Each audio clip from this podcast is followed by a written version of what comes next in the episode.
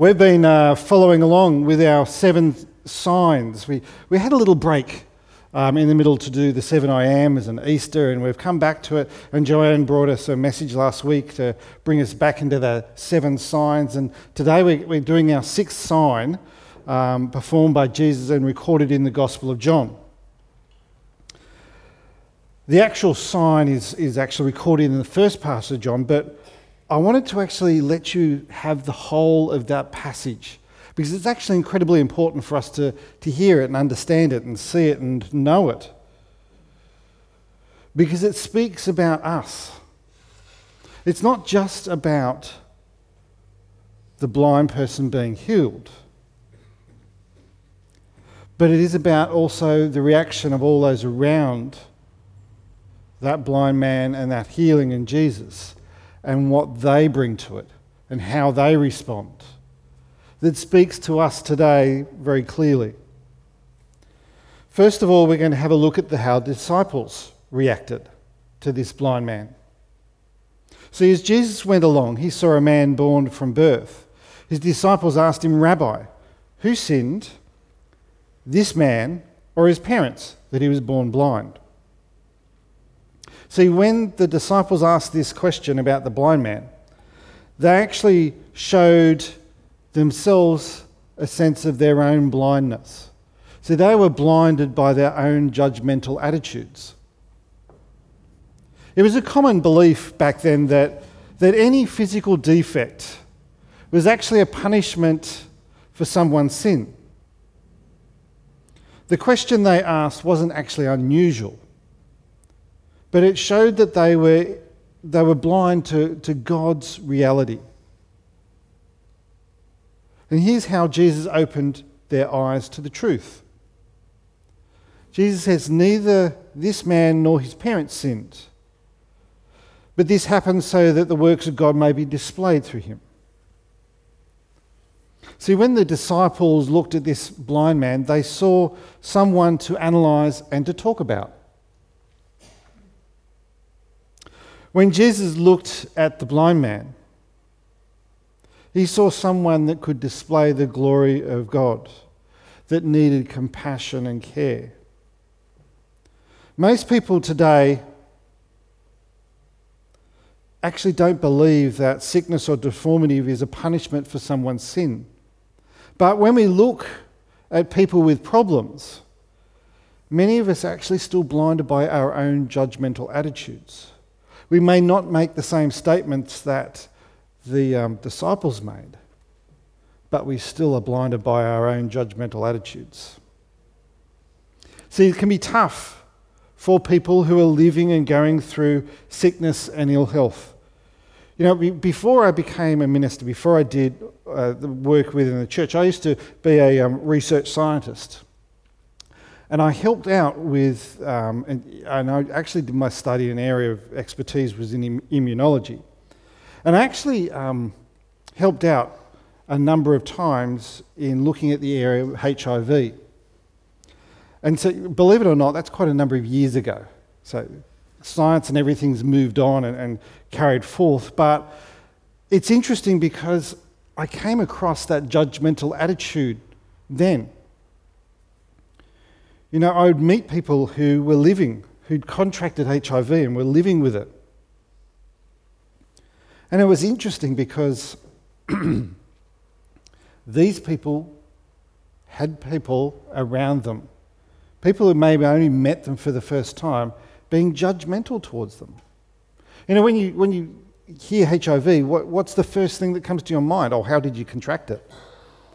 Was it something that you did? Was it your lifestyle, your behavior? Who, and that's the judgmental attitude coming out. It doesn't have to just be HIV, it could be anything. It could be somebody dying of liver disease. And you think, well, how did that happen? You know, we do bring our own judgmental attitudes, we do bring our own opinions into these things. And while opinions are important, often what happens just as the disciples, those opinions, while well intentioned, are often wrong. The thing is, we still don't really have an answer why good people suffer. But I can say that a life displaying the glory of God is still a life displaying the glory of God, regardless of whether they are living with a disease or they're not. It's really important for us to be able to go, how can I give my glory to God? Not to be looked upon, not to be frowned upon, not to be regarded as something less because I am struggling with something. Throughout life, some people will never be healed, will never find that healing or wholeness that only God's grace can, can provide in a physical sense. In a spiritual sense, they are healed and made whole through the grace of God. But see, the thing is, and as we see in the passage today, that even if somebody living with, say, with a mental health illness or HIV or whatever it is, God's grace and power flow, can flow through them and they can show us so much more. The question for us is how do we see the people around us? When you see people who are flawed, who are struggling, you see someone who's sick or disabled, an alcoholic or a drug addict, a homeless person, are you blinded by a judgmental attitude that sees them as a lost cause, as somebody that, that is not worthy of your time or attention? Ask Jesus to open the eyes, not of them, but of you to the potential that God is there transforming their lives and transforming the lives around you. See, what Jesus did, he spat in the ground, put mud on the man's eyes, told him to go and wash in the pool of Siloam, and when the blind man came back, he could see. But we immediately find that he encounters the next group of people who are blind themselves. And they are blinded by their own cynicism.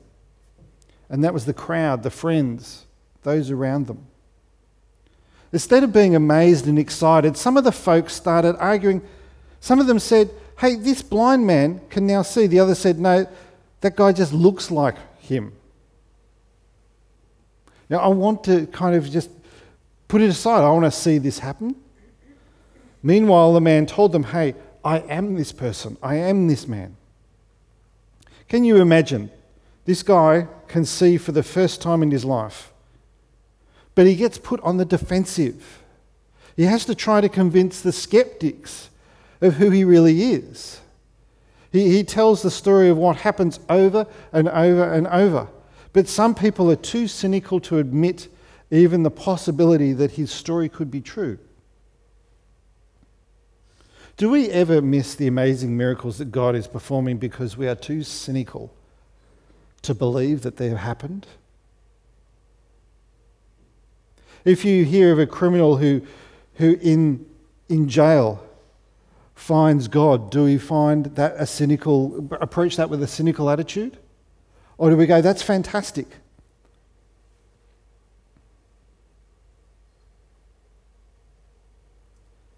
If someone claims that God has healed them from sickness, do you try to figure that they probably weren't that sick in the first place? Because you were too cynical to believe?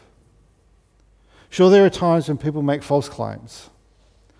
But if we become really cynical about things, we actually run the risk of missing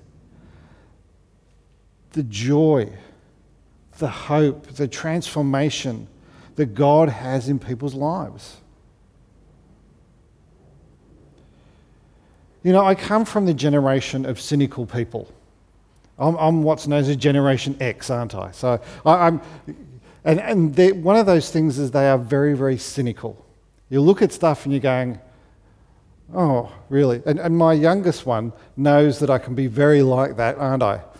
If, if, it's, if I, uh, uh, you know, especially with the internet now, have you noticed that things that are just too good to be true out there, well, obviously they're too good to be true. There's my cynical nature coming out.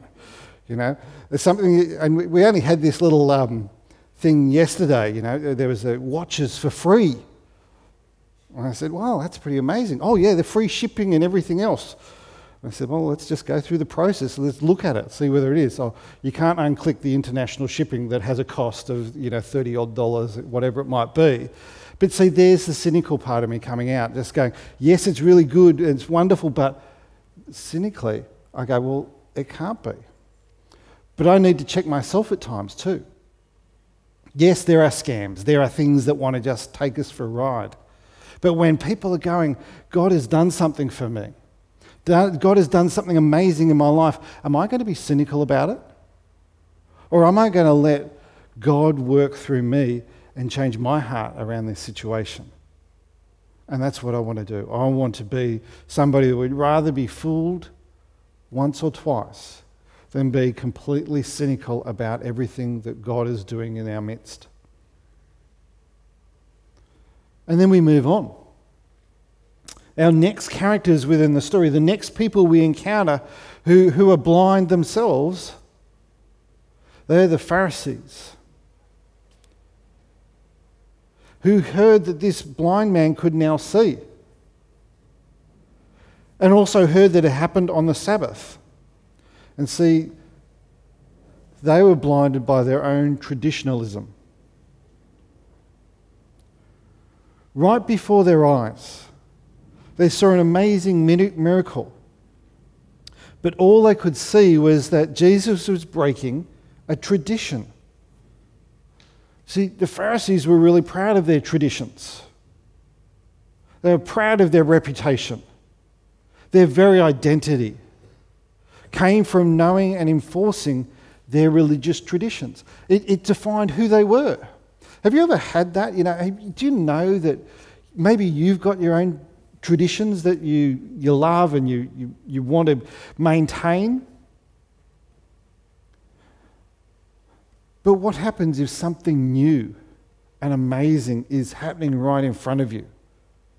And you just cannot let it happen, or you don't want to believe in it, or you just want to push it aside, or you want to fight against it because you are stuck in your own traditionalism. Sometimes church, oh, I had to say this, sometimes churches suffer from this same kind of blindness as well. The problem comes when we can't get past our own past. Our own heritage holds us back from moving forward. We need to be very careful that our past does not become the hindrance for what the church is trying to do now. See, I remember being in a church that once had a very strong youth group, a very big Sunday school, lots of kids. The church was large and the minister was really well revered. Spent lots of time there, and you know, the kids and the youth group and the Sunday school grew and the families grew up, and you know, they would count that minister as their friend, the family friend. But now that minister's moved on, the church is, doesn't really have a Sunday school anymore. The youth group, while not really there, is kind of just there. The minister has different ideas about the way things are meant to be happening. But see, the church is growing. It's gone from being really small and starting to grow again. But people are complaining because, not because the church is growing, but because things are being done in a different way. Complaining because there's a difference. Only if we go back to the way things were, then it would all be better. See, this church was starting to fail because their glorious past was stopping their future from happening. They were blinded by their own traditionalism. It is possible to be blinded by what, from what God is doing now because we just want to hang on to what God did all that time ago.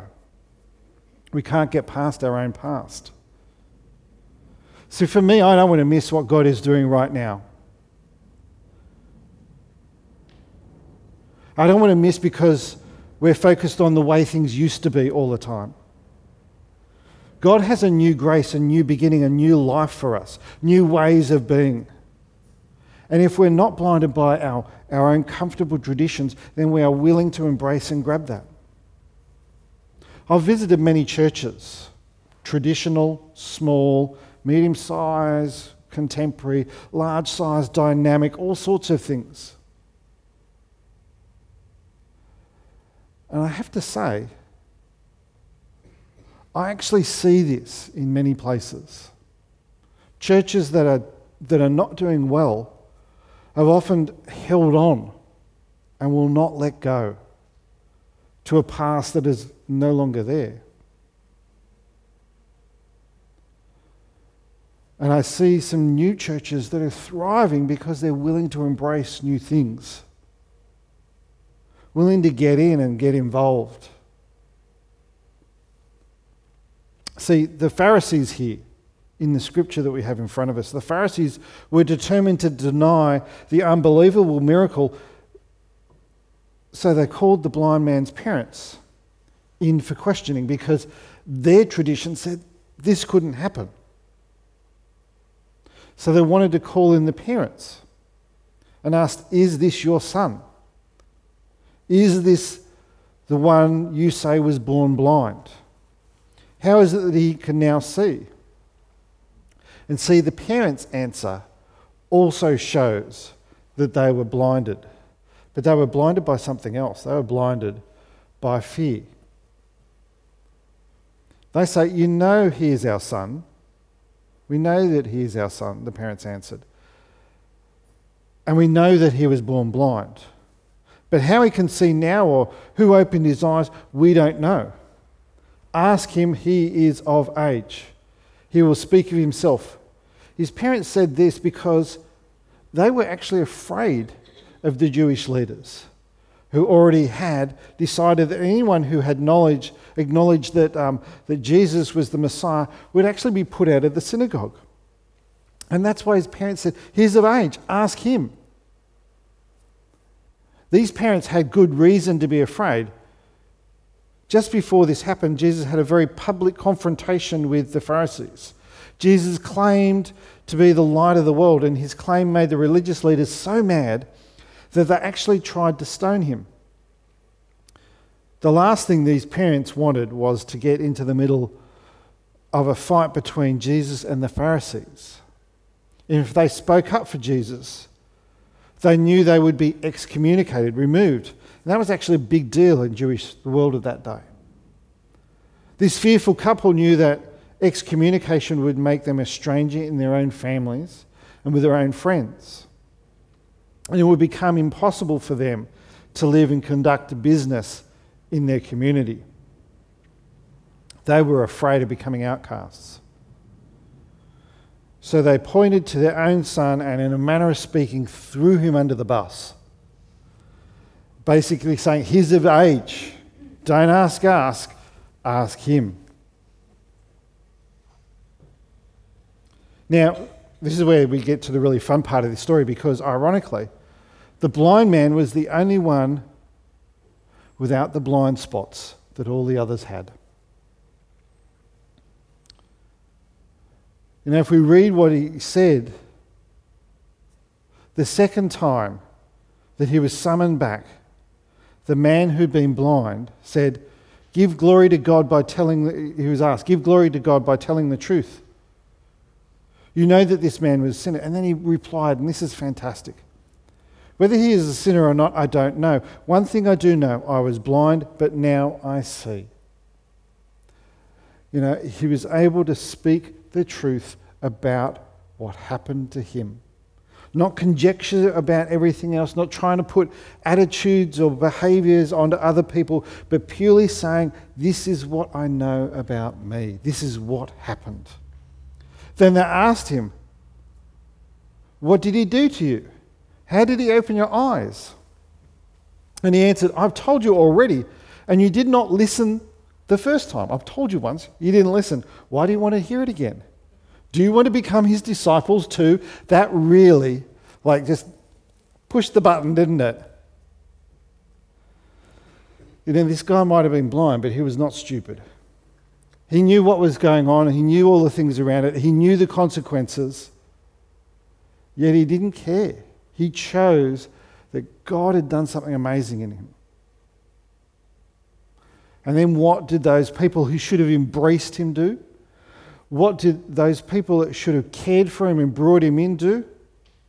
They hurled insults at him and said, You are this fellow's disciples. You, we are disciples of Moses. We know that God spoke to Moses, but for this fellow, we don't even know where he comes from. And the man answered, Now this is remarkable. You don't know where he comes from, yet he opened my eyes. And we know that God does not listen to sinners, he listens to godly, people, uh, to godly persons who does his will. And nobody ever has ever heard of opening the eyes of a man born blind. And if man were not from God, he could do nothing. And then they keep on and they find that, you know, his answer really just kind of annoys them because they know he's right. And they go, You are steeped at sin at birth, but how dare you lecture us? And they threw him out, just as his parents feared they would do to them if they answered what they knew.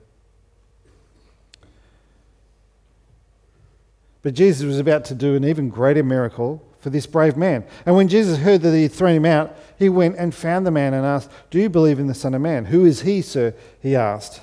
Tell me so that I may believe in him. And Jesus said, You have now seen him. In fact, he is the one speaking with you. And the man responds in the best way possible, in the only way possible, really. He says, Lord, I believe. And he worshipped him. Is that what we need to do? And the answer is yes. We need to be brave enough to do that for ourselves, to say, Yes, Lord, I believe. And we worship Him. So we see that there are many kinds of different blindness within this story. And I, and I trust and I pray that God has been maybe poking you Maybe there's a blindness that you have towards a judgmental attitude. Maybe you are cynical and blinded by your own cynicism. Maybe you're blinded by a sense of traditionalism, of holding on to the past and never let, letting anything new happen. Or maybe you yourself are blinded by fear. What is God speaking to you today? Are you willing to say, I was blind, but now I can see? Let's just pray together.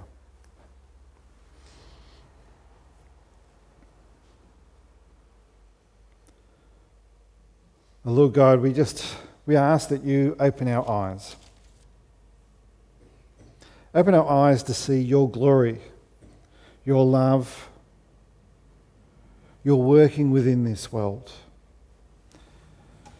Help us not to leave this passage of Scripture just as a story, but as something that speaks to us deeply and completely. O oh Lord God, we ask today